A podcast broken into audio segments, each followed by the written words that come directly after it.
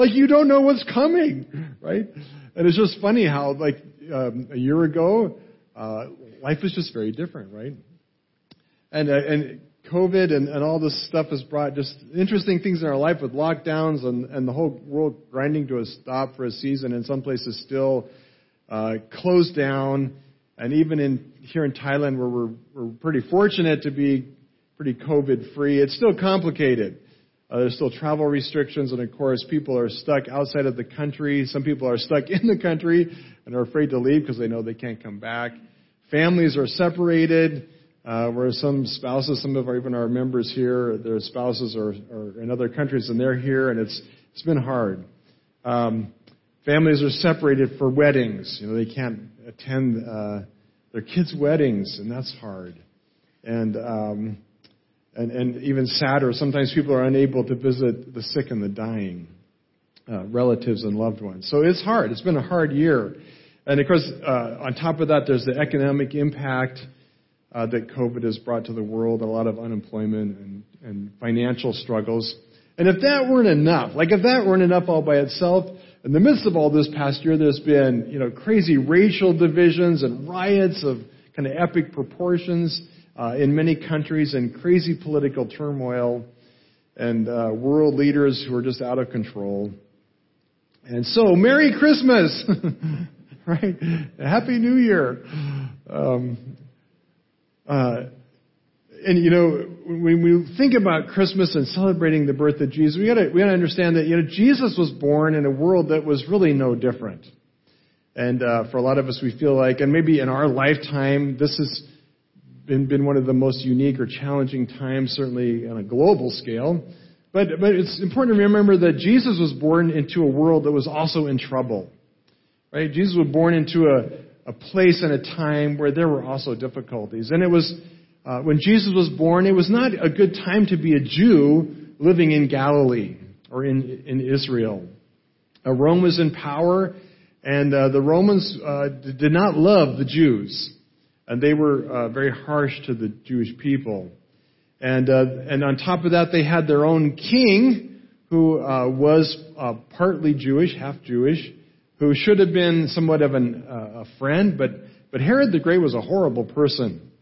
Uh, he um, uh, killed, uh, had murdered one of his wives and three of his sons because he was afraid they were trying to steal his power. This kind of guy he was. Uh, we know later in the book of Luke, it gives the account that he killed uh, all the all the children two years old and younger in Bethlehem. Cold-blooded murder. This was not a. This was talk about a not a good political leader. That was Herod, not a good guy. Um, and, and so, um, so this is a world that Mary lived in and that Jesus was born into. And for Mary, not only was there all that going on, but she had her own personal problems as well, right? And um, she she had been, and we didn't read it, but uh, right the, the passage right before this, of course, is when the angel appears to Mary and announces that she's uh, that she's pregnant. Congratulations, uh, you're going to carry uh, the Savior and you're going to be the mother of Jesus. Um, cool miracle, but for Mary, this was also a problem. Like, this was not the kind of good news you could share publicly, because of course she wasn't married. And in, in her day, that was uh, beyond just embarrassing. Right? In her day, for a, a virgin to, to be pregnant was, was probably the, the worst kind of shame that could come on, on, on, a, on a girl in that day. Right? And so she couldn't share this news publicly. She'd ex- experienced this amazing miracle, but it also had created for her a lot of personal problems. Um, uh, and it's like, and so we see in this account, we start, we, we read that, that as soon as Mary finds out that uh, she's pregnant or going to be pregnant, first thing she does is she, she makes haste and she goes to visit her, her aunt Elizabeth, right? Um, and it's, it's likely that she didn't even tell Joseph before she left. And of course, in the, in the, in the account in Luke, Joseph is kind of just extra baggage. Like, you don't get the angelic appearance. We don't know how she explained this to Joseph. We don't know, uh, we don't get the account of the angel explaining that, oh yeah, this is a God thing, don't worry. Um, all we know is that uh, after Elizabeth, uh, Mary gets back from Elizabeth's house, house there's the, the census, and Joseph and Mary go to uh, Bethlehem. Right? So it's very likely that uh, that Mary didn't actually uh, even even tell Joseph yet that she rushes off, rushes off to Elizabeth's house. And one of the reasons I believe that is that in the in the account in Matthew, where when when when uh, Joseph does find out that that Mary is pregnant and that it's from God, uh, he, it says he immediately takes her uh, after he sorts it all out, takes her to be his wife, right? Uh, but that hasn't happened yet. And so you see, Mary, um, and you could put yourself in her shoes, which is a little dangerous to do, to think what it must have been like for her. But, but certainly, there was a lot for her to deal with in her life. Did she even tell her parents? We don't know. It doesn't say. Um, uh, but she needs to talk to somebody about this. She needs to work this through, right? This great miracle has come to her, and uh, she clearly believes that uh, this is from God and it's, and it's, for the salvation of Israel. Um, but how does she process this? How does she deal with this? How does she talk? Who does she talk to about this? Can't talk to her fiance, probably can't talk to her parents. It's not the kind of thing she shares with her, her friends at school or wherever, her neighbor. Oh, by the way, I'm pregnant. Um, this was complicated for her. It made her life difficult. And so, uh, times like this, whether it's a crisis pregnancy or it's COVID, uh, it's easy to lose perspective, right? What is perspective? Well, perspective is how we see things around us. And I've got a fun picture. Can we pull up my, the, the picture? Okay, here's a picture of perspective. Now, this is my grandson Aiden when he was about four years old, three or four years old, and his parents. Now, this is not photoshopped. This is actually a, a, a photo I took. Okay, I didn't Photoshop this, but obviously, four-year-old Aiden is not a giant, right?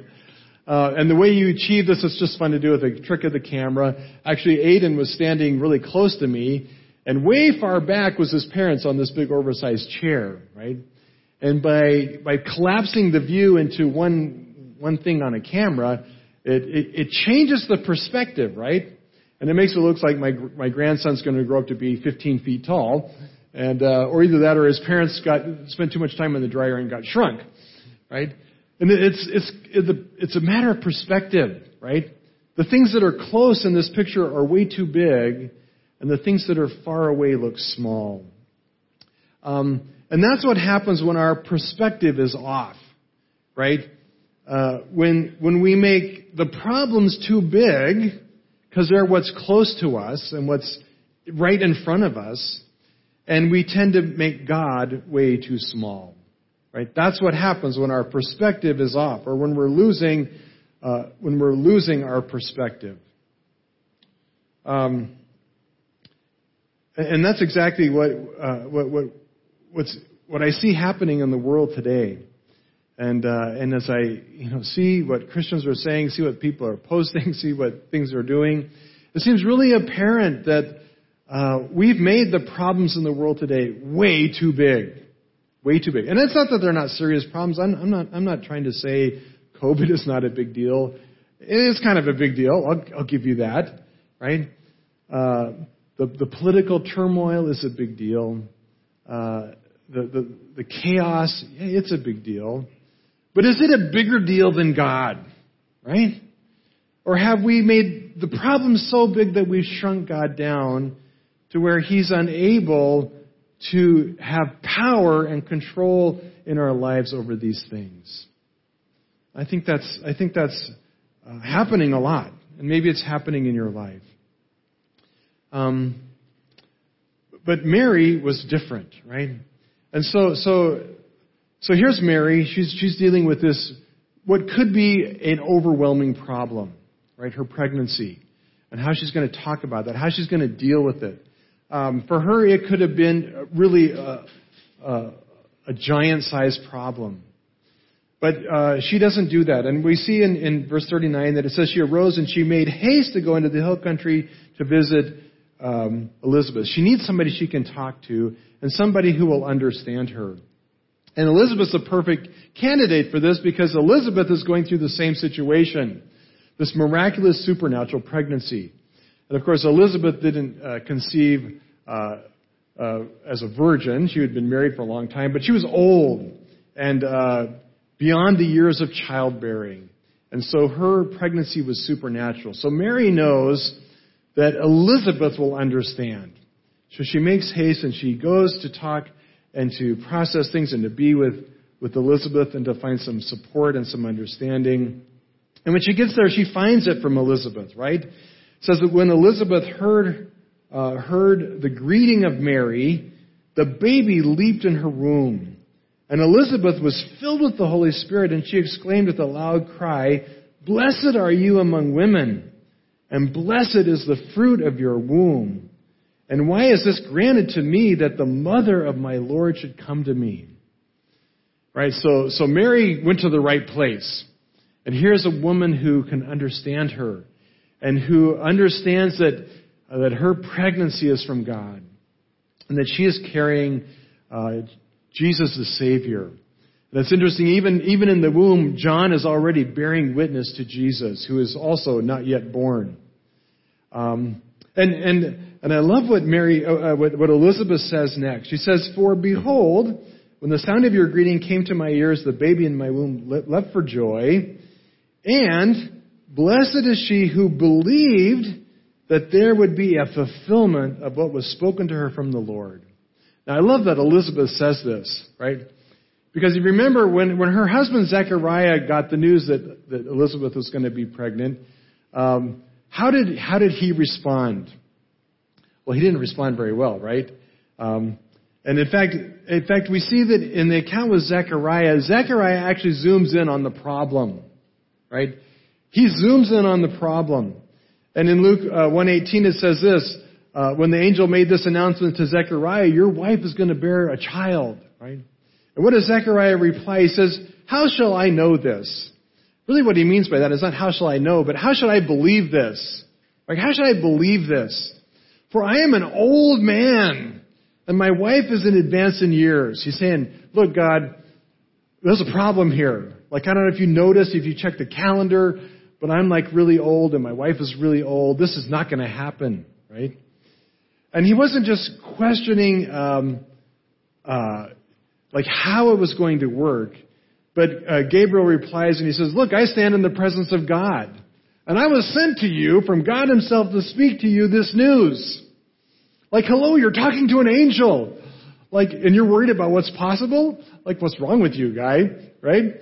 And he says, Behold, you will be silent and unable to speak until the day that these things take place because why? Because you did not believe my words.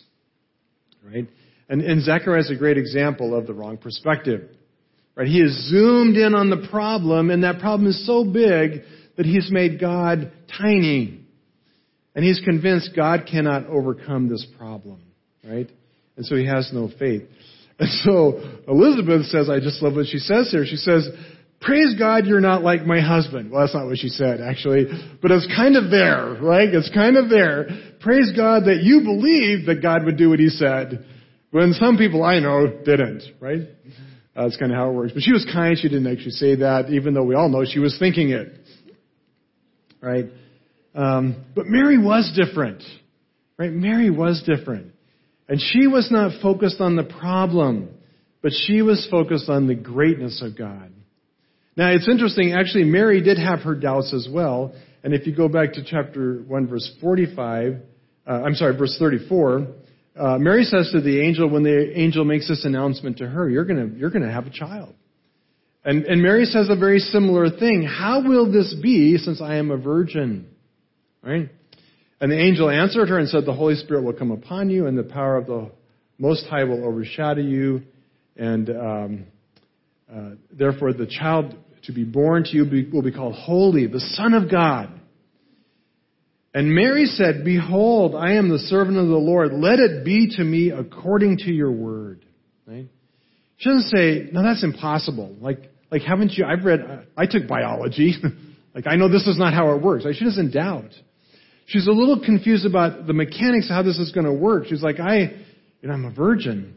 But when the angel explains it to her, she believes the word, right? So, so Mary was able to keep things in the right perspective because she had this focus that God could do the impossible. God was bigger than whatever obstacle or problems might be before her. Uh, and, and it's a good thing for us to remember this as well as we face problems in our life day by day, right? Um, it's so tempting to make the problems in our life way bigger than they are? And, and, and, and to keep our focus on those things. And to lose perspective that God is bigger, that we serve a God who can do the impossible, and He uh, is bigger than any problems in our life. Um, and, and so, so Mary's a great example of this. And when she meets with uh, Elizabeth, and, and we don't know how long it took uh, for her to get there, maybe not too long. Um, but but uh, the first thing that Mary does is she bursts out with this amazing song, right? This amazing psalm. Uh, my soul magnifies the Lord, and my, my spirit rejoices in God my Savior. Um, this, this psalm, this song is, is loaded with scripture. In fact, I don't have time to go through it, but there's some great studies that have been done. And, and almost every word, every phrase ties into quotes from the Old Testament or Old Testament themes. Uh, and it's, it's actually patterned somewhat after the prayer of, of Hannah. Uh, when, when she got the, the news that, that she would give birth to Samuel. And it's well crafted and well thought through. And, and what we know is that uh, a couple of things. We know, for one, that uh, it shows Mary was a, was a woman who had an, a very deep knowledge of Scripture. Okay, she was a person who spent time in the Word, and the Word had filled her heart and mind. And so when she came up with this song of praise, uh, it was rooted in Scripture. And it's also clear that, uh, that she had been thinking about these things a lot, these truths. So she's processing what's going on in her own life, she's doing it through Scripture. And she's thinking, well, who in the Old Testament experienced this sort of thing? And she thought about Hannah. And she connected with, with Hannah's situation, with Hannah's psalm of praise, right? Um, uh, and what we see is as these thoughts, as Mary processes these things, her thoughts and her ideas and what's going on in her life gets channeled and focused into this great chorus of worship. And, and really, here I think is the key and the lesson for us. Uh, Mary keeps her perspective because she is a person of, of intentional worship. Right? She is an intentionally worship. And, you know, in Scripture, it kind of gives the uh, effect that, uh, that, that Elizabeth says, Blessed are you. And Mary just kind of spontaneously bursts out with this psalm. And it's possible that the Holy Spirit just came on her and she, she, she, she spontaneously just gushes out with this song. But, but actually, I don't think so. Uh, Luke is very careful to say that, that Elizabeth spoke what she did by the Holy Spirit. It doesn't say that about Mary. And I think, I think what happened is that Mary had been composing this song as she's traveling from, from Nazareth to, uh, to the home of, of Zechariah and Elizabeth and she is meditating on Scripture, and she was worshiping God. And it is that worship of God that helped her keep her focus in the right place, keep her perspective. And I think it's a great lesson for us. And so, um, let's take just a minute and look at, at her psalm, at her worship, and see uh, there are five things that characterize her worship. And, and, and I think it is for us how we will keep perspective in the, in the midst of COVID, in the midst of problems, in the midst of difficulties in our life. Uh, when we daily and intentionally focus on worshiping God, it helps us keep our perspective in order. So let's look at these five areas of worship. Uh, first off, worship, uh, Mary has a kind of worship that is magnifying God and overflowing with joy magnifying God and overflowing with joy. Uh, she says, My soul magnifies the Lord. My soul magnifies the Lord. To magnify something is to make it bigger, right? This is this is an important thing for me now day uh, now in my life every day because if things aren't big enough, I can't see them. And I don't know what happened in the world, but like like they used to print books with a lot bigger letters, and now they're microscopic. I don't know how this happened. but I, I can't read anything. Right? I have to magnify. So I've got these very special glasses that have 15 different like you know layers, and I have to get my head in just the right place, and I magnifies it. Wow, it's awesome, and I can read. These communist plot to make everything tiny, right? Uh, I'm overcoming it because I'm magnifying it and making it bigger. Right? And not only does it make things bigger, magnifying makes things bigger, but it also makes it more clear. It makes it visible, right? By making it bigger, by enlarging it, I make it bigger. Now, if that's what it means to magnify something, the question is, how do we magnify God? Like, like how do you make God bigger? I have a slide. Can, can we bring up the, the cartoon slide? This is one of my favorite Far Side cartoons. This lady's driving her car, and the, the mirror says, objects in mirror are closer than they appear. okay, this eyeball. Okay, like it's obviously really close. If it's already closer than it appears, right? Um, that's kind of the effect I think when we think about magnifying God. Like, how do you make God bigger than He is? He's infinitely big, right? How could Mary magnify Him? How do you make God bigger than He is? Well, of course, uh, we can't make God bigger because He's infinitely big, right? He is He is without limit, right? The problem is not really making God bigger. The problem is expanding and enlarging our view of Him. Right? It's back to that picture. The problem is, you know, we've got the picture where the problem is too big and we've, we've, we've made God far too distant and far too small. So the idea is not that she was making God really bigger, but she was magnifying, she was enlarging God's, or her view of God in her heart and mind. Right? And, and really worship begins there, right? Worship begins by expanding our vision of Him, trying to capture how big He really is. Right? Trying to get a view of how awesome and unlimited God is in, in scope and power and His in, infinite nature. Right? Making Him bigger than our problems, making Him bigger than every obstacle, uh, making Him the ultimate source of power and strength in our life. By focusing on Him, on his promises and his character, which we'll see in a minute, even more on that theme. But Mary does that. Mary expands her vision of God, right? Um, but not only that, she says, My soul magnifies the Lord, and my spirit rejoices in God my Savior. Uh, good worship is also overflowing with joy. And uh, I like the ESV; it's a good translation, and a lot of translations actually translate this word, "My spirit rejoices in God, my Savior." But uh, this is a case where "rejoice" is just not a big enough word, and it really doesn't capture what uh, what, it, what it expresses in the Greek. The Greek word here really is a word that expresses an overflowing abundance of joy, like like uh, jumping up and down, shouting kinds of joy.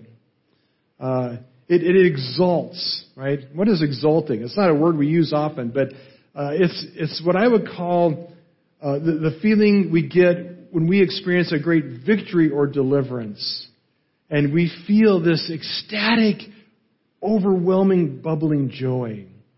And so that's why you know she's kept this pent up. She couldn't tell anybody. She couldn't she couldn't express her her celebration, her joy in Nazareth. But man, when she sees Mary, I mean, when, when, when she sees Elizabeth, and she hears those words from Elizabeth that Elizabeth knows what's going on, it's like a volcano that erupts with praise God, right? Because she's overflowing with joy. Um, the closest I, I, can come to ex- expressing this kind of in earthly terms is what I would call sports joy. Seems kind of weird, I know, but, here's, here's sports joy. Uh, way back a long time ago, I, I, coached many different sports. One of them was girls, uh, middle school girls basketball. It was a great joy teaching seventh grade girls how to play basketball. A lot of fun. And I remember this one game. Uh, it was it was towards the end of the game, and I think there was about five seconds left on the clock, and the score was 10 to 11. yeah, it wasn't soccer; it was basketball. Um, and this is kind of the nature of girls basketball. 10 to 11 is actually a high scoring game, as it turns out. Because it, it's really hard to get that ball through that hoop when you're, when you're a 13 year old girl, or boy or boy for that matter. Um, and so, um, four seconds left, and, and we, we had the ball, and we were down by one point, right? So I call a timeout, and I call the girls over and I get my whiteboard out, I mark up this play, and like these, these girls had never really been able to execute a play ever. But I'm like, okay, if you're going to score a basket, this is how it's got to work. You got to stand here, you got to stand here, and you're going to throw the ball in, and we're going to do this. And if it works, you're going to get the ball right into the basket, and you shoot, and I'm going to pray a lot, right? And so they all go, girls are all excited. They go back in, and uh, ref hands her the, uh, the girl the ball, and and they execute my play perfectly. And the girl gets the ball right into the basket, and three, two, one, and just as the, the clock runs out, she throws, the, wings the ball up, and a miracle of miracle, it goes in. And we win, right? Now it's 12 to 11. And I was just so happy. I mean, a world champion could not have, championship could not have made me more happy than, than those 12 year old, uh, 13 year old girls, right? Uh, we were, we were jumping up and down with joy, right? And, and, uh, and that's what God wants us to experience in our walk with Him. Overflowing joy, right? Uh, we are to enjoy Him. Like worship is not something we do to just like applaud God, but it's something we do where we experience and encounter Him in a way that, that we do life with Him. And, the, and it produces in us joy when we come to know uh, God's love and care for us and His plan for us and, and the wonder of who He is. Uh, and that comes about as we encounter God at work in our life. So this came about for Mary because she had encountered God through this uh, crazy miracle of birth. And we don't know by now how far she's along, but maybe she's starting to feel this baby kick and move inside of her. And every time it was a reminder of this amazing miracle. Now, you and I, uh, uh, for me especially, thankfully, I, am not going to ever experience the miracle that, that Mary did, not even in a natural way, much less in a supernatural way. Um, and, and, certainly what she experienced was, was very dramatic. And, and God's work in our life may not always be that dramatic.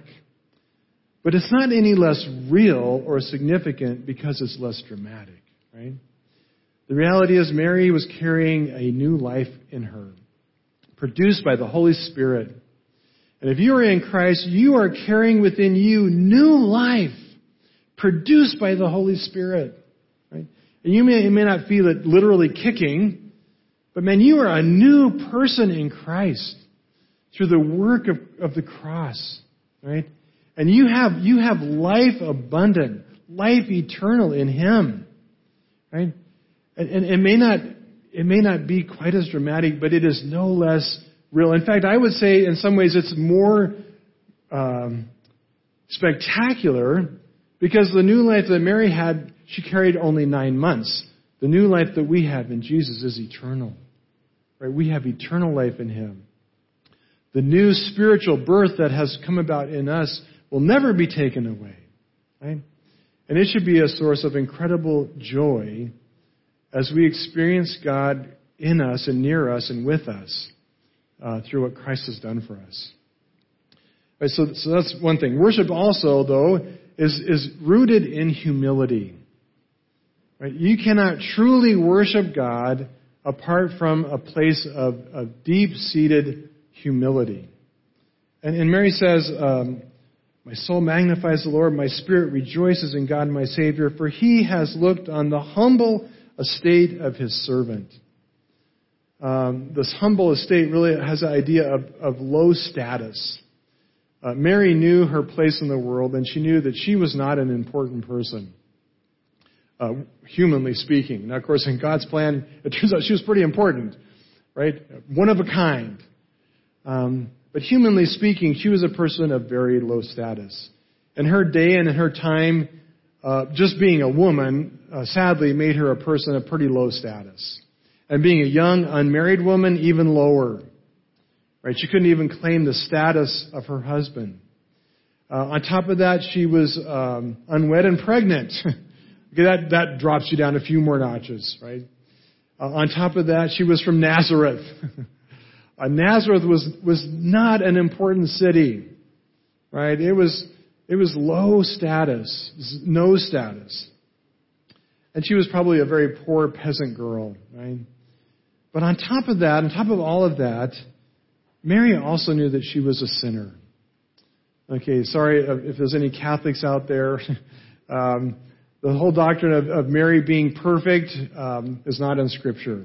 Right? It's not supported by the Bible. For she says, um, "My spirit rejoices in God, my Savior." Okay, who needs a Savior? Well, sinners need a Savior, right? People who who know they are not worthy of God's presence need a Savior. And Mary knew she was in need of a Savior. She knew she was a sinner. She knew she was not in herself a good person. Uh, God saves those who need it, not those who think they are good. And so, so Mary comes knowing her, her low status and her humble position. And she comes humbly before God in worship. Uh, and she, she reminds us in her psalm that uh, the proud will only experience the loss of glory and power. Right? Those who exalt themselves don't have anything to celebrate. Right? She says, God has shown strength with his arm. He has scattered the proud in, their thought, in the thoughts of their hearts. He has brought down the mighty from their thrones, and he's exalted those of humble estate. He has filled the hungry with good things, and he has uh, the rich he has sent away empty. Right, so Mary points out some great theology here. One, God helps humble people. God lifts up those who humble themselves, who know they are nothing and who know they need God's help. But those who think they're something, those who think they are important, those who rely on their status and on their wealth, God will bring down. Right? God will remove them from their thrones and from their positions of power. And the simple truth is that God uh, wants to do great things for people, but He cannot do anything for those who do not humble themselves. Right? Mary uh, came into God's grace because she was a humble person, and she knew she needed God's help. Um, J.C. Ryle wrote this A man has just so much Christianity as he has humility. Right? So if we want to worship God, if we want to have the right perspective and worship God, like the place we need to start is to humble ourselves, right, uh, before God. But then also uh, for Mary, her worship flowed from an, a personal experience of God's power. Because she did humble herself, God did lift up uh, and raise her up and work in her life. Um, and, and we can be confident that as we seek God humbly, God is going to work in our life. And He is going to work out His salvation and His purpose with great power. Right? Great power. Um, uh, again, when, when, when, the angel came to, to Mary, uh, and, and, and Mary said, like, how's this going to happen? Uh, the angel says to her, Behold, your relative Elizabeth is in her old age has also conceived a son. And this is the sixth month with her who is called barren. For nothing will be impossible with God. Right? And, and, Mary knew that. Mary focused on this God who could do the impossible. And so she says, uh, God has looked on, on uh, the humble estate of his servant. For behold, from now on, all generations will call me blessed. Right? What an amazing declaration. Like here's this girl who knows she's nothing, who knows she has no status, who know she's a sinner.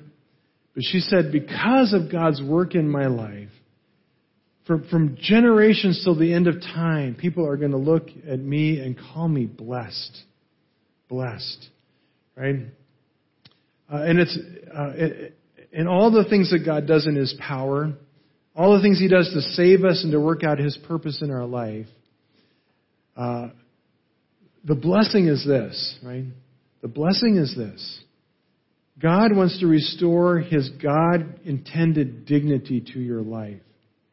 Right? She was nobody. She was a, uh, from Nazareth. She was a, a woman in her day who was not respected as anything. But she said, I am blessed.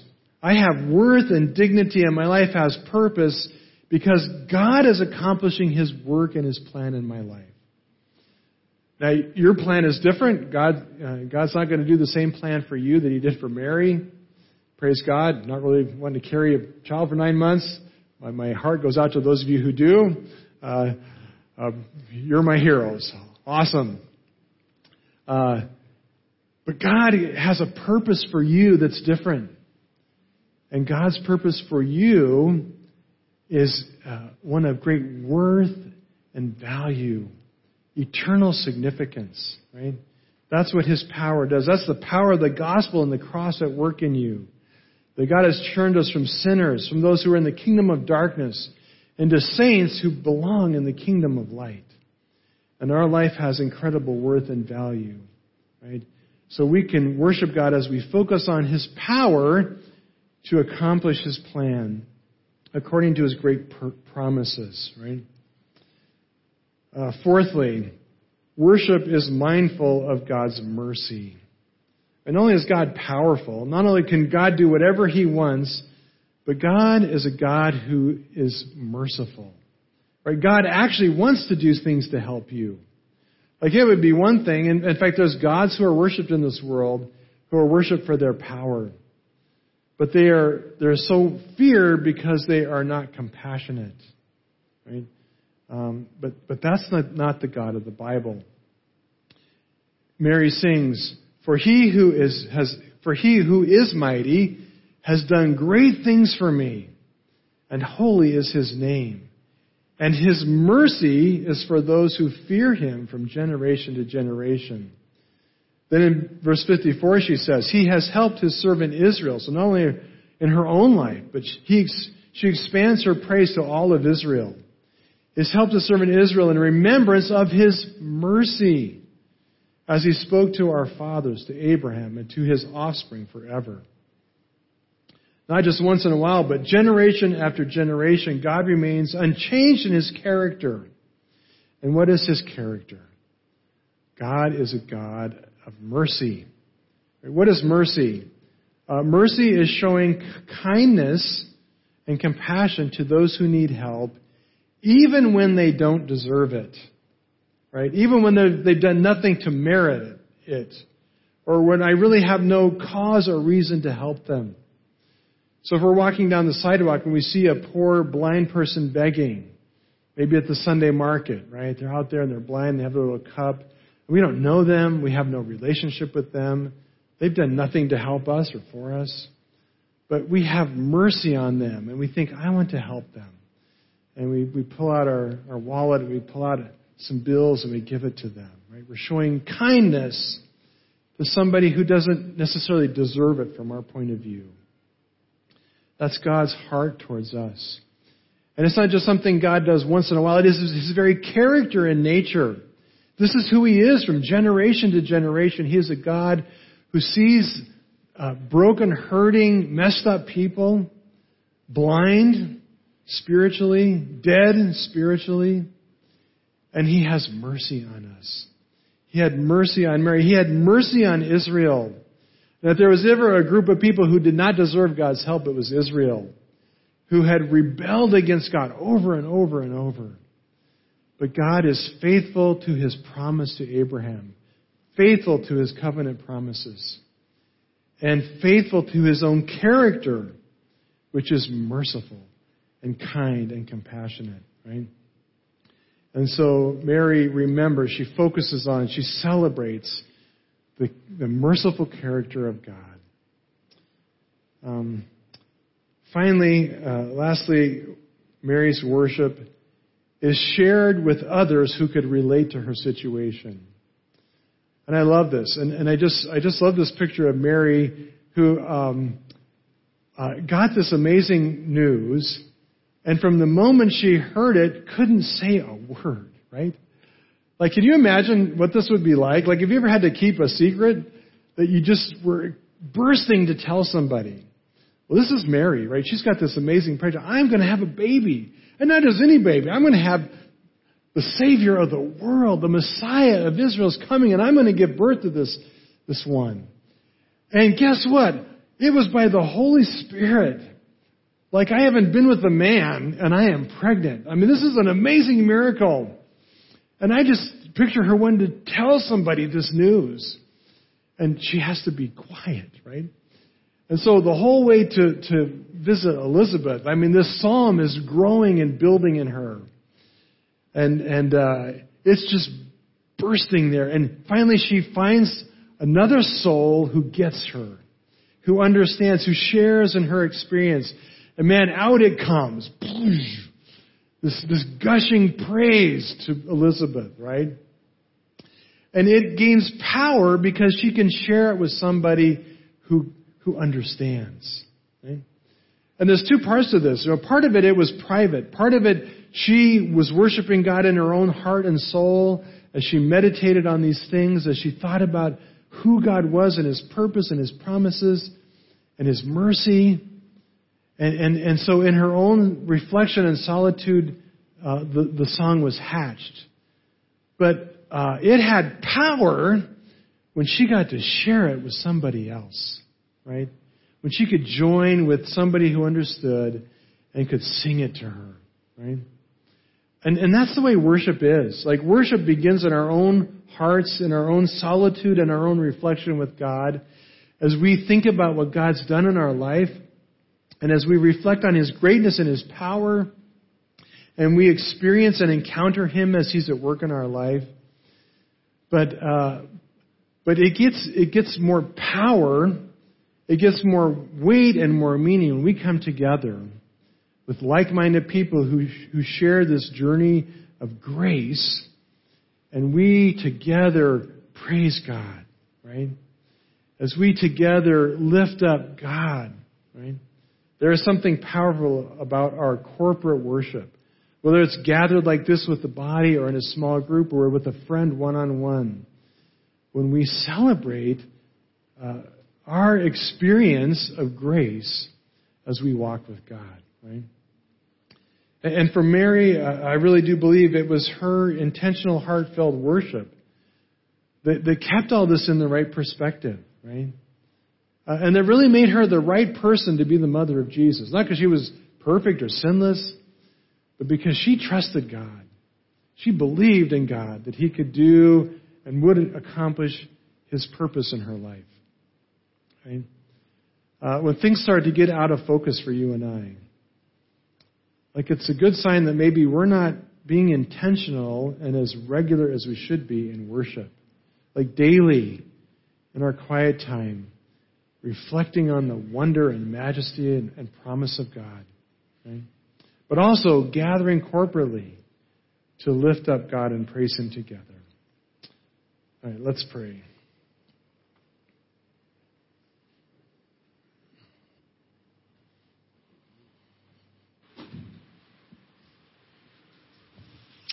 Let's pray together, and the worship team will come back up and lead us as we close our time together.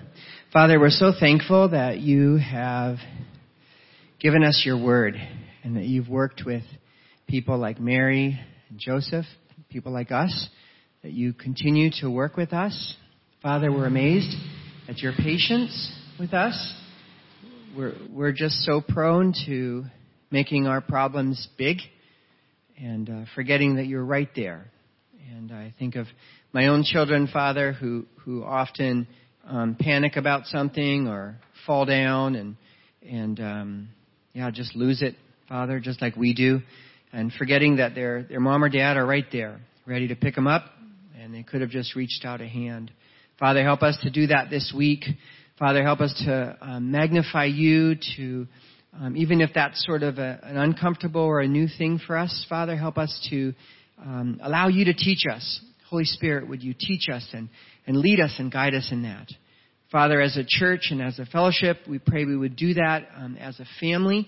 Um, connect us with each other in ways that we would be in each other's lives, uh, challenging and encouraging, picking each other up and pointing each other to Jesus. Father, be magnified in our midst. Help us to magnify you together now as we close our time. In Jesus' name, amen.